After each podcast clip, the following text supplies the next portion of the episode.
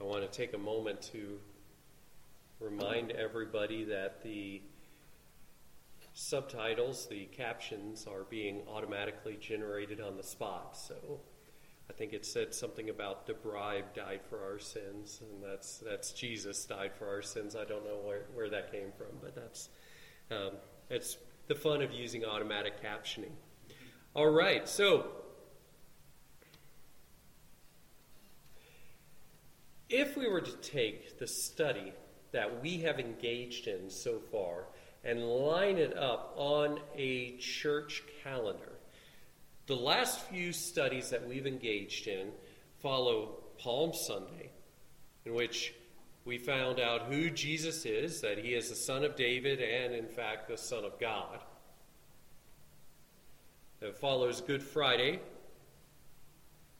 in which he suffered he underwent his passion and he died. And then Easter, which is what we're going to be talking about a little bit later this evening, where, wherein he rose from the dead. Bodily, physically, he rose from the dead. Now, as we think about that, okay, we have Palm Sunday. Obviously, we're not spending too much time on the Passion Week, because we go from Palm Sunday to Good Friday.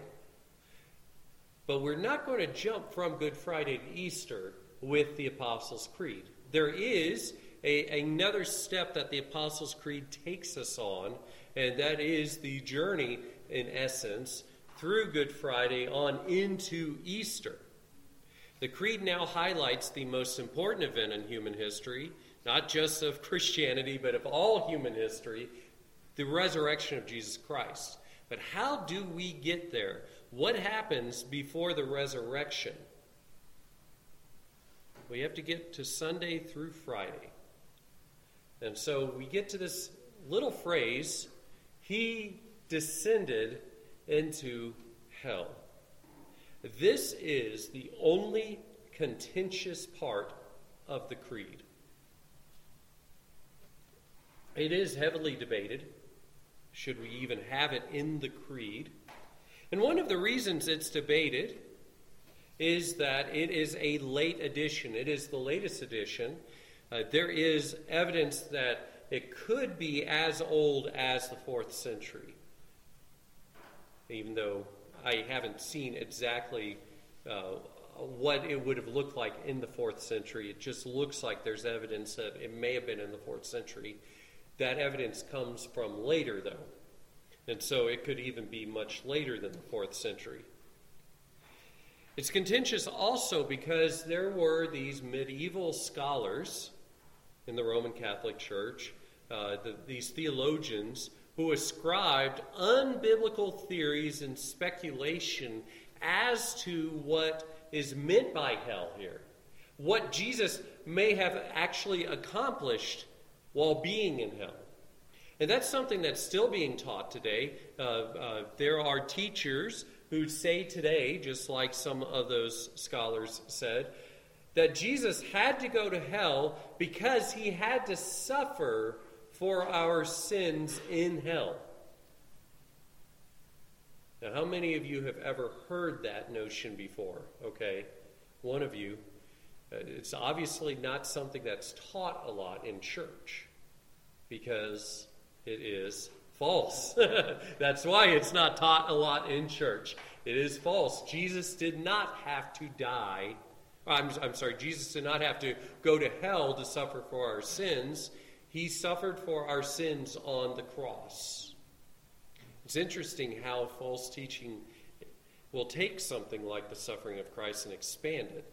Mormons, for instance, expanded into the Garden of Gethsemane, and that's when he started his suffering for us. And then we have uh, mainly word faith teachers. I've heard uh, Joyce Meyer specifically talking about this teaching that Jesus had to go and suffer, and she said something like his little worm had to burn in hell. You know, it was just, it was just blasphemous, actually. Um, but it doesn't start with the word faith crowd, Kenneth Hagin and, and folks like that. It did start with some of these Roman Catholic theologians Uh, and not all of them, obviously, but some of them did believe that he had to suffer for our sins there. He suffered in hell, so we don't have to, was the idea. But that's nowhere taught in Scripture. And I would, I would contend that that's not the point of the creed either here. That's, that's, that's not what's being suggested by, by Christians. And that's why we have that asterisk there, and this is the asterisk, and it says this This refers to the realm of the dead not the place of punishment. It refers to the realm of the dead, not the place of punishment. Now you say, wait a minute, wait a minute, but it says he went into hell. What is this distinction that's being made? Well, here's the thing there is more than one kind of hell in Scripture. There's more than one kind of hell in Scripture.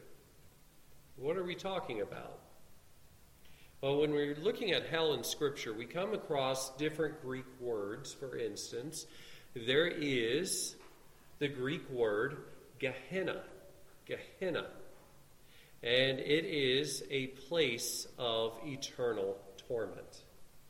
This is a place, I do believe it is real. Jesus talked about Gehenna. He used this term. When he, when he spoke, he didn't say the word hell because that word didn't exist yet as part of the vocabulary. He used the word Gehenna. Gehenna is a place that he described as one of everlasting fire and torment and outer darkness.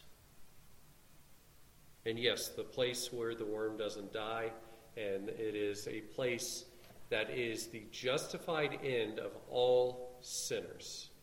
Why? Because we have sinned against an infinitely holy God.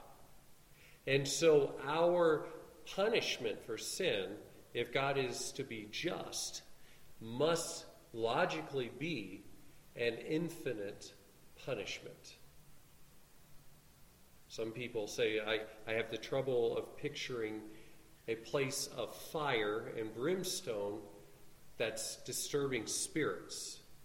Okay, if if the fire and brimstone are metaphorical in any way, then the situation is worse, not better. We're talking about something that will harm us eternally. That is the torment that is fit for us in hell. I don't want to go off onto too much of a tangent as to as to the biblical teaching of hell here, but it is something that our transgressions earn. But this is not the hell. Gehenna is not the hell that Jesus descended into. Gehenna is not the hell that Jesus descended into. There is another word Greek word Hades, if we were to look at the Old Testament, the Hebrew word is Sheol.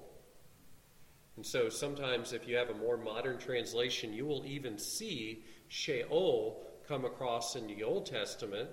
Uh, a lot of times in the Psalms, you see Sheol appear. In the Greek, you see this term Hades. Hades, and you might even be familiar with that term from Greek mythology. Uh, it is a term that um, the Greek speaking world was familiar with, and it's a term that, that got appropriated for Scripture. It is the term of the underworld. It's the realm of the dead, and it is no myth. It is something that happens to all of us. We all die. And when we die, we pass into Sheol or, or Hades, the underworld. Now, to be clear on this, Gehenna is not equal to Hades. Gehenna is not Hades. But Gehenna is in Hades. Hades, in other words, includes Gehenna. And so if we have these concentric circles, Gehenna is inside of Hades. Some people who go to Hades go to Gehenna, others do not. And the difference there, of course, is whether one puts his trust and faith in the Lord Jesus Christ for salvation. Why? Because Jesus Christ died for our sins, so that we don't have to go to Gehenna. But Jesus himself also did not go to Gehenna. He went to Hades. That's the other word for hell. And it's confusing because the King James chose to translate these words, and there are a few other words like Tartarus uh, that, that, that the New Testament uses, in which the King James chose the word hell every time. And that's what creates the confusion, partly what creates the confusion. Let's think about Hades for a moment, and that is the place. This is a term that Jesus also spoke of. He said in Matthew 16 18, a passage you might be familiar with, he promised there that the gates of hell would not prevail against the church. Well, the gates of Hades is the term he uses. The gates of Hades. Now, when I first read this, I was kind of confused about what this might mean, and for some reason, I always had in my mind just these, this, this picture of some kind of weird spiritual warfare uh, just, just as a younger man, and somehow we're attacking gates, and gates are attacking us. But, but that just doesn't make sense, right? Because gates are not offensive weapons, they're defensive. And gates are also entry points. Gates are how you get into a place. Well, what would be the gates? What would be, if, if this is descriptive of something, the gates of Hades, what would be the gates of the underworld? Well, the gate would be death. It would be death. How do you get to the afterlife? How do you get to the underworld? You die. That's, that's how. And so the, the gates are, are representative of death. You say, okay, well, I don't understand what this means then. Well, think about the terms, uh, think about this in terms of the early church. The early church was persecuted, the disciples were persecuted. And who is leading that persecution ultimately? It's not the Jews, it's not the Romans, it's Satan. And Satan's most powerful tool that he has in his arsenal to try to stop the church is this death. And Jesus is saying that not even death will prevail against the church. You say, well, you could have just said that. Well, he did say that. He just said it in a much more beautiful way. The gates of Hades won't prevail against the church. People, Satan may try to kill Christians, but it's not going to stop the church. It's not going to stop the church. Hell might open up to try to swallow up the church, and it won't be able to. It won't be able to. The church will never die. No matter how much persecution there is, the church will never die. Right, it speaks of God's preservation, plus mm. the fact that the church, being God loving Christians, will have eternal life. So even in death, death yeah. prevail. Yeah. Exactly, and that's a good point to add there. Yeah, even those Christians who do die because of persecution, they ultimately live. to die is gain for the Christian. and so, no, the deaths of or the gates of Hades do not prevail against the church. So that gives us a picture of what's being spoken of here. Uh, um, this isn't saying that people won't ever go to hell if they believe in Christ. That's true, but this is actually speaking more of the physical death of the saints, the, the physical persecution that we face. Satan cannot use the most powerful tool in his arsenal, death, to stop the church. Now, there's another example of this, and that's in Luke chapter 16. And you can turn there. This is the this is the account of the rich man and Lazarus. And it is a parable. And you can take a look there. I don't think I have specific verses highlighted here, but you can take a take a quick glance at it. The rich man, of course, was unrighteous, while Lazarus, even though he was poor, was righteous. And that's the point. They both died because we all die, whether we're righteous or unrighteous. We die. But what do we read of Lazarus? Angels carry him away. What do we read of the rich man? And he also died. That's it. We don't read of this angelic envoy carrying, uh, carrying the rich man. He may have had those carriage rides or whatever in his life, but he didn't get that in his death. He just simply opened up his eyes in hell, in torment. But what kind of hell? Well, he was in Hades, but he was also in Gehenna. See, both Lazarus and the rich man end up in Hades. But we read of Lazarus that he's at Abraham's bosom, which means that they're, that they're reclining together, they're having food together, which was a position of, of, of eating. You kind of be next to each other, and it's kind of described as being in the bosom of someone else. He's actually with Father Abraham. They're feasting, they're enjoying themselves, while instead of the poor man looking in on the rich man eating, now the rich man is looking in on Lazarus eating with Abraham. And we read that the rich man is in torment. He is in Gehenna while they both are in Hades. One is in torment and the other is at peace. Now, we can talk about uh, the place where uh, Lazarus was. Uh, some have speculated that this was a completely different place called paradise that's not there anymore. Um, and that's, that's possible. Um, what does Hebrews say, though? Hebrews 11 39 through 40.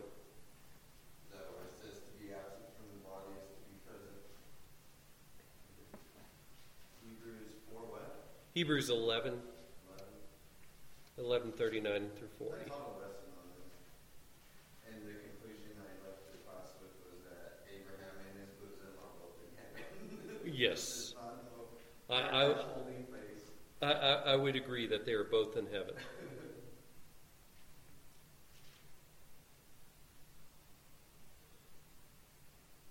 Absolutely. And go ahead and read that for us, whoever's got that. I got it. Eleven thirty-nine and forty. And all these, having gained approval through their faith, did not receive what was promised, because God had provided something better for us, so that apart from us they would not be made perfect. Yeah. And so, outside of Christ's work, uh, there, there, was a, there was a lacking of perfection. It was only in Christ's work that they would receive that perfection. And they did receive it. The Old Testament saints did receive it, as do the New Testament saints. Now, we're talking about Hades, of course. Hades or Sheol in the Old Testament just speak of death in general. And this is, if, if the term underworld disturbs you, we are talking just about death in general. That, that's, that's really all there is. Um, when we read, then, in other words, for a moment I blanked. What does IOW mean? I typed that and I didn't remember what it meant. In other words, he descended into hell, or he died. He died. And so this is talking about death. He died. He died. Why did he die? He died for sins. He took on the sins of the world, and those who are in Christ, then they find that they have died with him to sin. And so there is a punishment that has been meted out on us for our sins. However, that the on us there is in Christ. And so Christ has paid that penalty. He has become that substitution. He died. And the Creed is just underlining that fact again and again and again. Remember, we read that he was crucified. Well, what, what is the end of crucifixion? Death. And then we read, and he died. And he was buried. Well, okay, yeah. So, so we're underlining the fact that he's dead. He's dead. He's dead. Let's have someone read Psalm 16:10.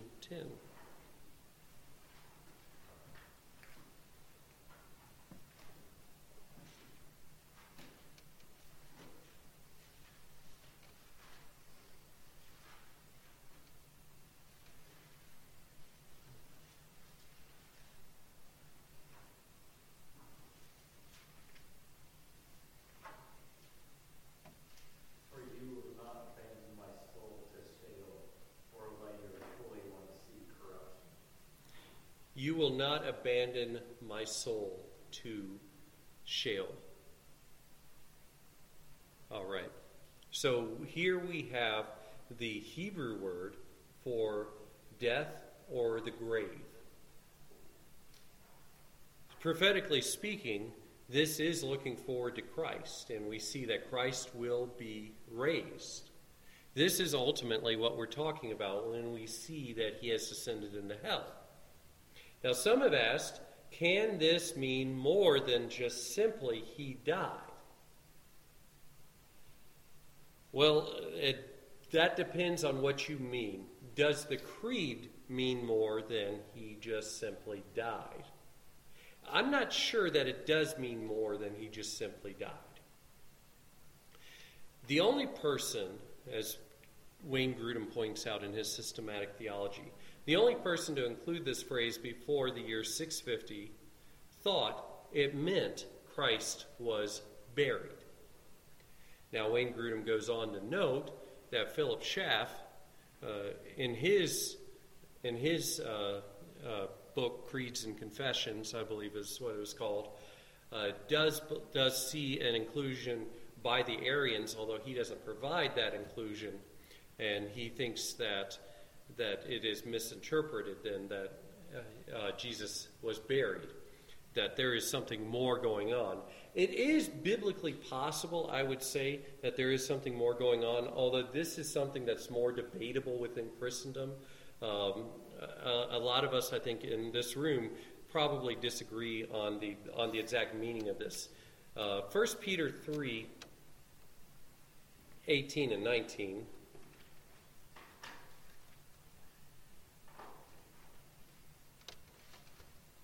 First Peter 3:18.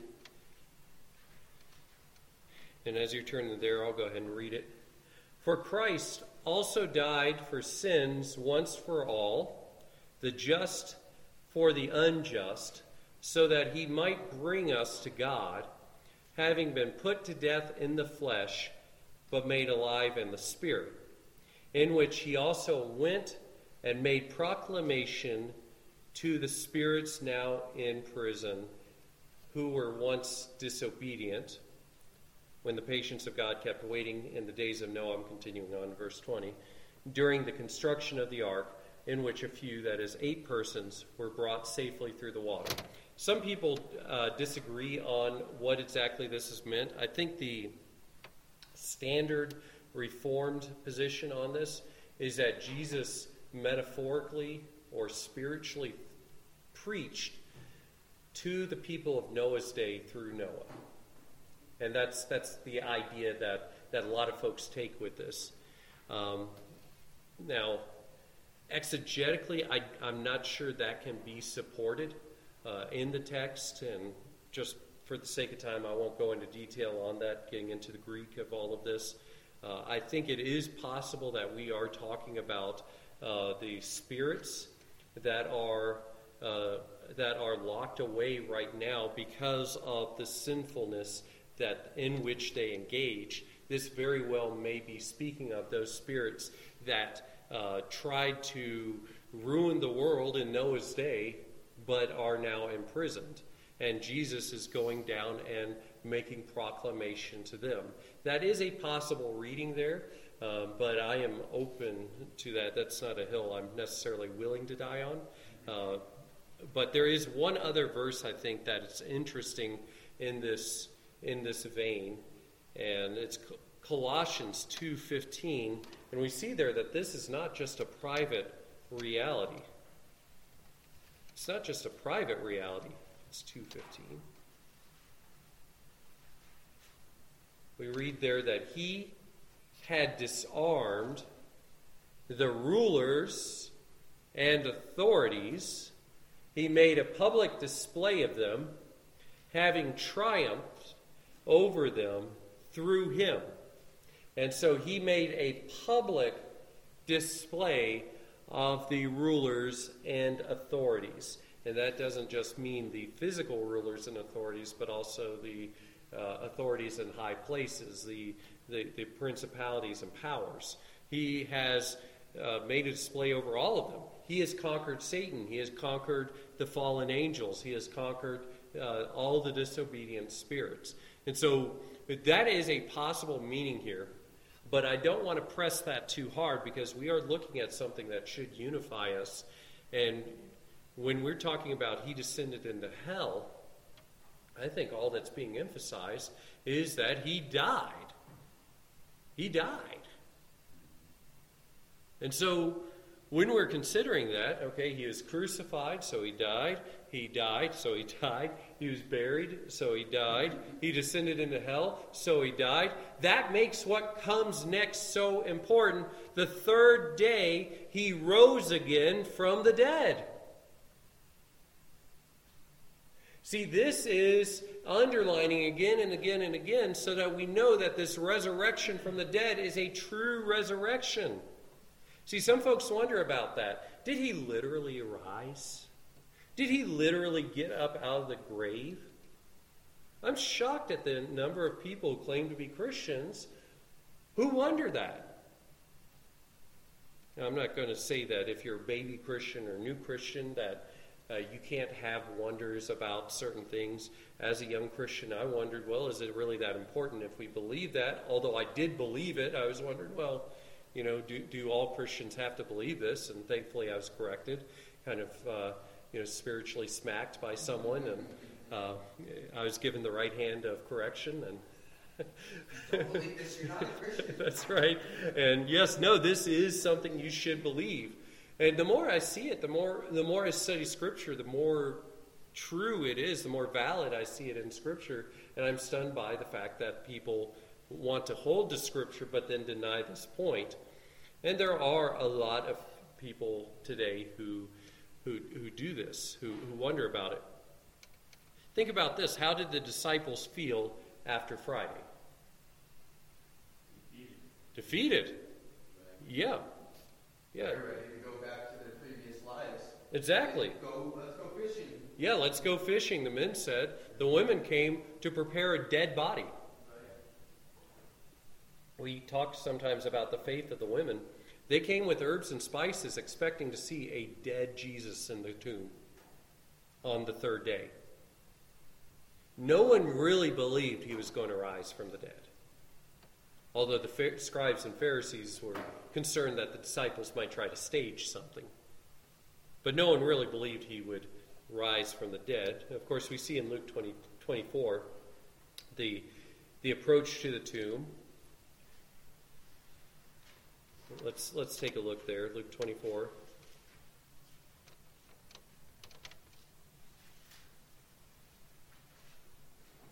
On the first day of the week at early dawn, they came to the tomb bringing the spices which they had prepared. And they found the stone rolled away from the tomb. They found it. This is a surprise to them. The stone is rolled away. Okay, well, we don't have to worry about getting rid of the stone. When they entered, they did not find the body of the Lord Jesus. So, so they're still expecting to find the body there. While they are perplexed about this, behold, two men suddenly stood near them in dazzling clothing. Kids, who might these two men be standing next to him in dazzling clothing? Angels. Got that help, but there you go. Angels, yes, yes, angels. And as the women were terrified, because when you see angels, by the way, this is the response you get terrified and you bow down. There's no like, oh, I saw an angel, and I was like, oh man, look at you, you're my guardian angel. And we kind of fist bump and then we chest bump and we're like, yeah, you know. No, no, that's not how it goes. You see an angel and you fall down in fear like a dead person. And so, so they bowed down their faces to the ground And the men said to them, Why do you seek the living one among the dead? He is not here, but he has risen. Remember how he spoke to you while he was still in Galilee, saying that the Son of Man must be delivered into the hands of sinful men and be crucified, and on the third day rise again. And they remembered his words. Why do you seek the living among the dead? He has risen. Jesus told them they didn't dare to believe. They did not dare to believe that this could possibly be true.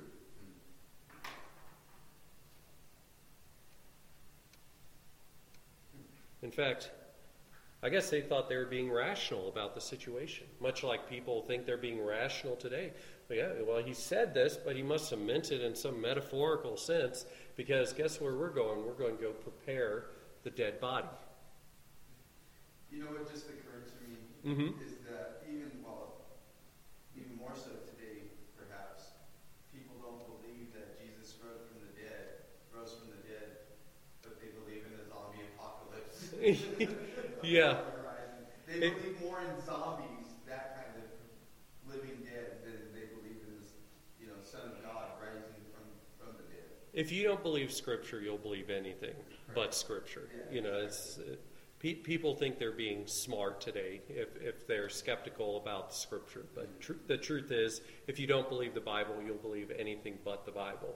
You know, you're not necessarily going to be any any wiser about things, any more discerning. In fact, you'll you'll lose some of that because God's created us to believe all this. Consider the testimony of Scripture. All four Gospels, that's four different accounts, record that he rose from the dead. That's in Luke 24 here that we just read, Matthew 28, Mark 16, and John 20. They all record that Jesus rose from the dead. And it says the consistent testimony, the external testimony to Scripture, uh, matches that as well. Uh, oh, well, we could continue the testimony of Scripture. Paul's words here in this passage invite investigation. In this passage that we read, 1 Corinthians 15, we, we've seen that. That he appeared first to, to Peter and then, and then to the 12, uh, and then to the 500, and then last of all, as to one born untimely, to me as well. And so there's this listing, and that invites investigation. So some of these folks are still alive. You can ask them. Not all of them have fallen asleep. And so when Peter, or I'm sorry, when Paul is writing this, he's saying, ask around. If Jesus appeared to over 500 people, many of whom are still alive, guess what you can do? You can go and track down some of these folks and ask them, Did you really see Jesus? There, there's no mass halluc- hallucination event that can explain something like this. This isn't like I, I was in the market one day and I bumped into someone and he had this beard. You know, just for a moment, just for a moment, I thought it was Jesus, but it wasn't. You know, we're not talking about something like that. We're talking about Jesus appearing to people and then teaching them and eating with them. This seems clear that the New Testament it wants us to believe that there was a literal, physical, bodily resurrection. And I have to be so exacting because there are people who, who, who say, Yes, I believe Jesus rose from the grave, but they don't mean that his body actually got up out of the grave. There was this one debate with between James White and this, this, this liberal guy. And it was about halfway into the, into the debate uh, when the guy asked James White, Wait a minute, so are you saying you actually believe he got up out of the grave? yes. Yes. See, the liberal guy had, already, had been saying, yeah, he believes that too, but he didn't believe he actually did. He, he, like Jesus rose in our hearts or something. You know, this, this, you know, every time we think about Jesus, he's alive to us. You know, something like that. He didn't actually believe that Jesus actually reconstituted himself. His cells actually began to get warm again. His, his fingers began to twitch. His eyes opened, and he stood up and got out of the grave. Jesus didn't just arise spiritually. This is something that was supernatural. And some would say, yeah, but this requires you to believe in the supernatural. That's right. That's right. The whole thing requires you. In the beginning, God created the heavens and the earth. Did you think that this was going to be a book that didn't require some thinking on your part? Yes. They go to the tomb, the tomb is empty. Some say, no, no, no, this has to be something else. Maybe Jesus had, a, had someone who looked like him, a doppelganger. And, and he convinced that guy to hang on the cross in his place. And then he and then Jesus is over there laughing. He's like, "Oh, I got them." Like like this Jesus who's who's all about love your neighbor as yourself. Do you think Jesus would be talking someone into dying on the cross for him? Like no, no. That doesn't make sense. Maybe Jesus swooned and got better. This is one of my favorite ones. I love this one. You know, like like Jesus, like from the from the blood loss and the torture of the day, he's on the cross, and finally he goes, "Oh," but he didn't die; he just passed out. And they took him off the cross, and you know maybe his breathing was so shallow. They're like, "Yeah, he looks dead." Can you imagine a trained Roman soldier who's seen death all of his life saying, "Yeah, yeah, sure, he's dead." Yeah. no, no. And then they laid him in this tomb after he had gotten beaten mercilessly. He's, his backside had been opened up by the scourge. And he'd been hanging on the cross, which causes fluid to fill your lungs. You slowly asphyxiate on the cross. That's actually how you die. You slowly uh, suffocate from the fluid buildup in your lungs. And then, for good measure, they stabbed him in his side through the heart. But all he had to do was just, just kind of lay down for a bit, and he got better. and then he got up, what, moved the stone himself? This guy who had just, you know, had extensive trauma that our most advanced ERs today would have trouble with, and he just kind of like rolled this big old stone away and he just kind of walked away, got past all the guards that were that were guarding the stone, and and then he said, "Hey y'all, I'm I'm back. Told you I'd be back." Ooh, that really worked out. yeah. Or the disciples stole the body. Ooh. Now here's a good conspiracy theory for you. They stole the body. They got together and decided they were going to come up with a story that that Jesus rose again. They stole the body to, to, to prove that. They would have to keep up the charade while facing death, though. Because almost every one of the 12 disciples faced martyrdom. You don't think one of them would have slipped up at some point? Or John, as an old man, be like, oh, yeah, we really got you guys with that one, didn't we? Like, eventually, you want credit for something that's been pulled off so, so well.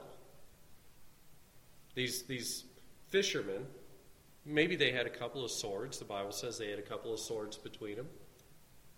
They took on these trained guards by the tomb, took them out, and then rolled the stone away, captured the body, took it somewhere, maybe buried it. I don't know. And then just made up this whole story. And somehow 500 people saw Jesus. I don't know. Maybe they brought him out, brought out the body. Like, oh gosh, I, I don't know. I, I, I'm trying to figure out how this makes sense. yeah. Are, were they willing to die for a lie? That's, that's really the question. That's really the question. No. It, it, at some point, those unwilling to accept what the Bible says are willing to accept anything, which is what I said earlier. Any explanation, no matter how outlandish, if they can avoid having to accept what the Bible says. You say, well, is this important? Is it really that important? 1 Corinthians 15, verse 7. You read the first few verses a few minutes ago. Not 7, 17. 1 Corinthians 15, 17. Paul says there, if Christ has not been raised, your faith is worthless. You are still in your sins. This is a man, by the way, who persecuted the Christians. All of a sudden, now he's a believer? And he says something like this If Christ has not been raised, your faith is worthless. You are still dead in your sins. The resurrection did happen. And it is the linchpin of the Christian faith. In fact, verses 18 and 19 there say uh, if, if Christ had not been raised, then those who had fallen asleep in Christ have perished. And if we have hoped in Christ in this life only, we are of all men most to be pitied. This is either true or it isn't true. So, what are some practical implications as we close? Well, what does the resurrection accomplish for us? We've talked about the fact of the resurrection. What does it accomplish for us? Well, in Christ's resurrection, we have justification for our sin. I'll go ahead and read that for you. It's Romans chapter 4, verse 25. Romans 4:25. We read there, "He who was delivered over because of our transgressions and was raised because of our justification. He was delivered over because of our transgressions. He died for our sins, but he was raised for our justification. Part of his resurrection, or the importance of his resurrection, means that we have justification for our sin. Why? Because if God the Father did not accept the sacrifice of Jesus Christ on the cross for sin, he would have left the body of Jesus in the grave. The resurrection of Christ proves that we have justification for our sins.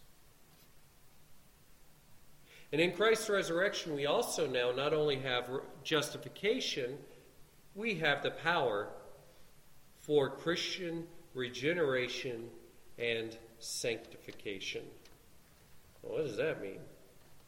Well, in 1 Peter 1 3, we read, Blessed be the God and Father of our Lord Jesus Christ, who according to his great mercy has caused us to be born again to a living hope through the resurrection of Jesus Christ from the dead. We have been caused to be born again through the resurrection. We now have new life because of the resurrection. So we don't just have justification, we also have new life.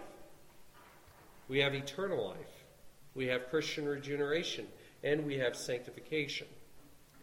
And we have a future back in 1 Corinthians chapter 15. 1 Corinthians 15, by the way, the whole chapter is a chapter on the resurrection.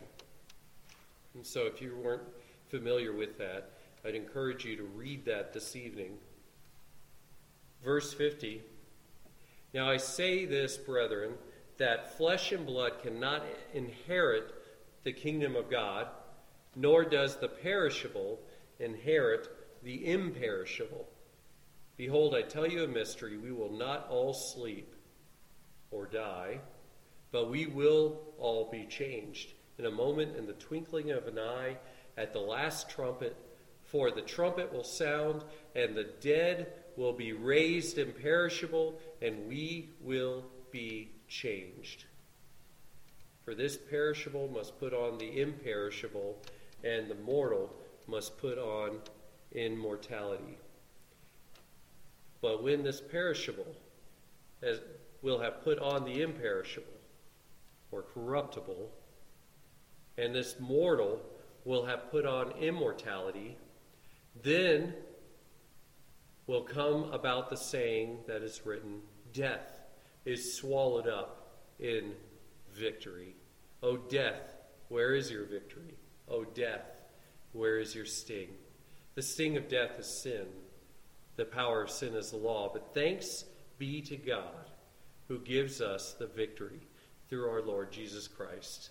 You know, just thinking about that, the, the gates of Hades will not prevail against the church. Oh, death, where is your victory? Oh, death, where is your sting? Just amazing. The resurrection of Christ has all of these practical implications for us. And so, yes, it is important. It's important that it actually happened. And it's important that we believe it. Because through the resurrection of Christ, we have new life.